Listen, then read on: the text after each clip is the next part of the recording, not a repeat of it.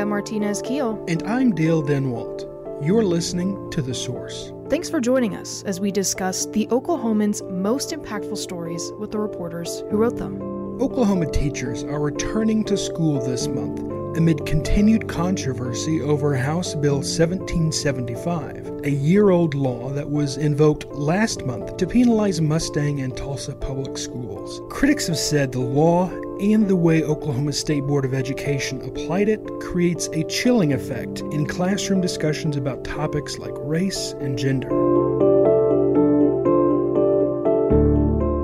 My co host Nuria has written extensively about the law and the effect it's had on lesson plans and even books used in the classroom. For the benefit of people who aren't up to date, Nuria, what is House Bill 1775 and how has it been used? Right. So House Bill 1775, like you said, came into effect last year. A lot of people really fixate on the part of the law that applies to K 12 schools. There are some other pieces of this that applies to colleges and universities. But for the purposes of this podcast, we're going to talk about K 12 schools. It has eight concepts that it explicitly says teachers and schools cannot teach or say in a course, you know, whether that's a teacher training course or an actual classroom lesson. Instead of going through the full list, I can give a couple of examples. The top one that people most often reference is you can't say that one sex or race race is superior to another sex or race, um, that a person should feel discomfort or guilt or anguish on account of their sex or race, or that a person is inherently racist. So there's a lot of specific things contained within this law that teachers have had to decipher. Um, but we've seen over the past year, you know, I spoke with a teacher who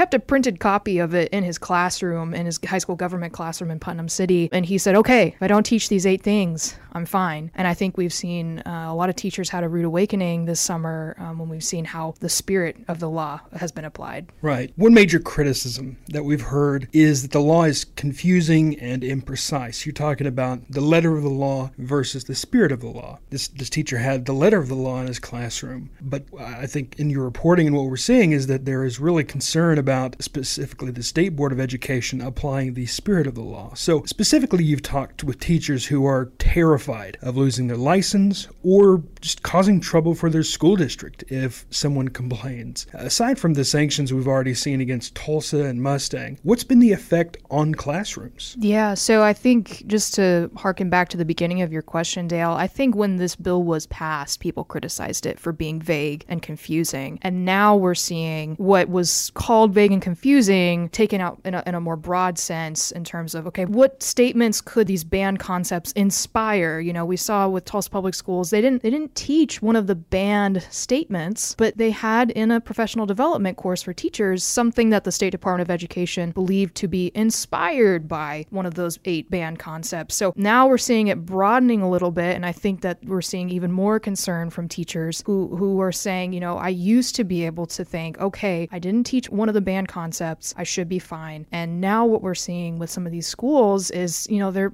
taking extra precautions to avoid discomfort at any level for, for students or for teachers who might object to this. Just to give you an example, uh, over at Mustang, what, what really caught them was uh, a student felt uncomfortable in a certain leadership activity where they were being asked questions like, Have you ever experienced discrimination on account of your race or sex? And because the student felt uncomfortable, the school district and the state decided, well, that violates House Bill 1775 because it says that teachers can't teach that someone should feel discomfort on account of their race or sex. And so now that we're seeing a district have its accreditation lowered because someone felt discomfort. There are a lot of teachers out there th- who are worried. You know, if that's all it takes, that's concerning to them. Um, so what we've seen uh, is I spoke with a teacher who wouldn't teach the book Killers of the Flower Moon. She didn't teach it last year. She said she's not going to teach it this year because you know that is the the history of uh, the murders of members of the Osage Nation. And she said, you know, this book deals a lot with race. You know, these folks were were systematically killed. Um, you know, who were Native American. And so she's like, I'm not going to risk my teaching license to to teach book. You know, I spoke with a, a teacher at Northwest Classen High School here in Oklahoma City who liked to infuse real world statistics in her math class. She said, We have a highly diverse high school here. We really want to reflect the reality of the communities that these kids come from. And, you know, so to do that, to better drive home math for them, she would use statistics like incarceration rates, or the example she gave to me as well was uh, rates of homicide against transgender individuals, which these are heavy topics, but, you know, she's saying that this these are real things for the communities that these kids come from and she's taken that out of her lesson plan this year. She's not going to teach that this year. She said, I'm going to do plain, boring, no context numbers because I can't risk my district like that. Um, so we are seeing some teachers temper what they bring to the classroom over this law. So it's it's very clear that some educators are changing how they teach. You also spoke with people like uh, history teacher Melinda Rice, who said that she will cover topics like the Tulsa Race Massacre and the Holocaust the same way that she has for years. No change. Is this confidence or defiance? Hmm.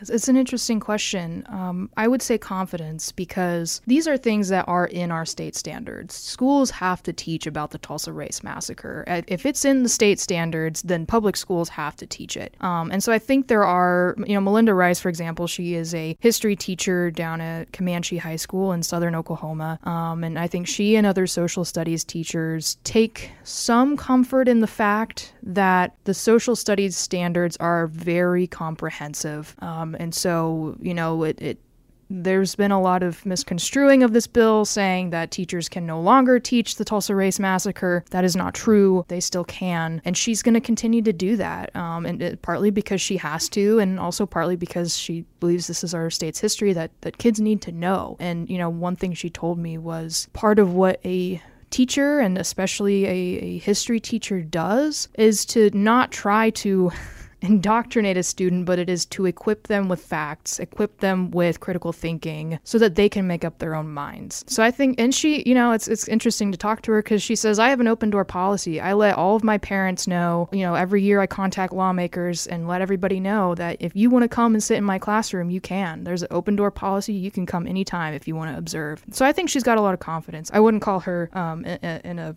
place of defiance. No, she's not shaking her fist at the state we could go on and on and on and make you know three podcasts about this topic i'm sure. But you also wrote this week uh, about something else. So let's shift gears a bit. We learned that there are still hundreds of unfilled teaching positions. And and today is you know august 10th school starts in a matter of days. Kids have their clothes. They've got their backpack. But there are still hundreds of positions across the state where schools need a teacher how are school districts responding to the teacher shortage? Yeah, so by the time this podcast comes out, most of the school districts in the Oklahoma City metro area will be in school. A lot of them started Wednesday and Thursday of this week. The uh, biggest district here in, in the metro, uh, which is OKCPS, uh, I was at their school board meeting on Monday where the superintendent said they have 75 teacher openings or classroom positions still open. To put that in context, they are about 97% staffed, is what the superintendent said. So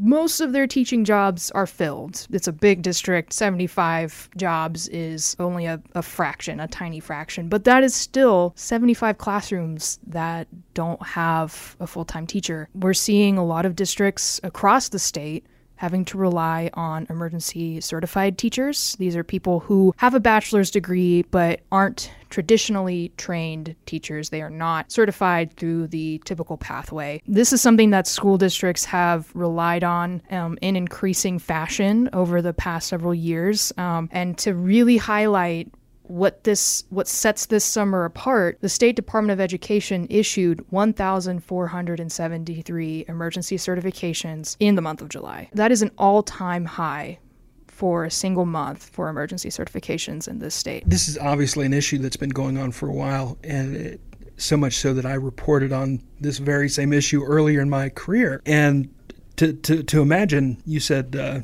over 1,400, I think, emergency certifications just for one month. I remember like six years ago, there being, you know, almost panic uh, at the number of emergency certifications being approved uh, because you've got people with no teaching experience, no pedagogical experience or training stepping into the classroom and having to rely on that. I'll, I'll let you finish your thought, but you know, it's it seems like this this really has uh, persisted. It absolutely has. I mean, if you, I, I would have to pull up the, the, the data to, it's hard to recite from the top of my head, but we have easily had over 3,000 emergency certifications each of the past three years, I would say. Um, so this is definitely an issue that has it has been a problem. This is not a new problem. Anybody who's looked at the headlines in Oklahoma over the past five years knows that we've had a teaching shortage. There are a lot of emergency certified teachers, but the fact that we've reached an all time high this summer shows that it seems to be escalating because, as well as all of these emergency certified teachers coming in, we still have quite a few teaching jobs that are still unfilled. Um, and these are even districts like Deer Creek Public Schools, for example, that is in one of the wealthiest parts of the Oklahoma City metro area that's still reported having trouble finding teachers to come and work there. Um, and, you know, I spoke with a superintendent who said the candidates just are not there. We're seeing an ongoing issue coming to a head with the lack of future teachers graduating into the profession. From 2010 to 2020, the number of students enrolled in teacher preparation programs, which is like the OSU College of Education, the OU College of Education, for example, the number of people enrolled in those programs has fallen by 80% over that decade. That is more than any other state.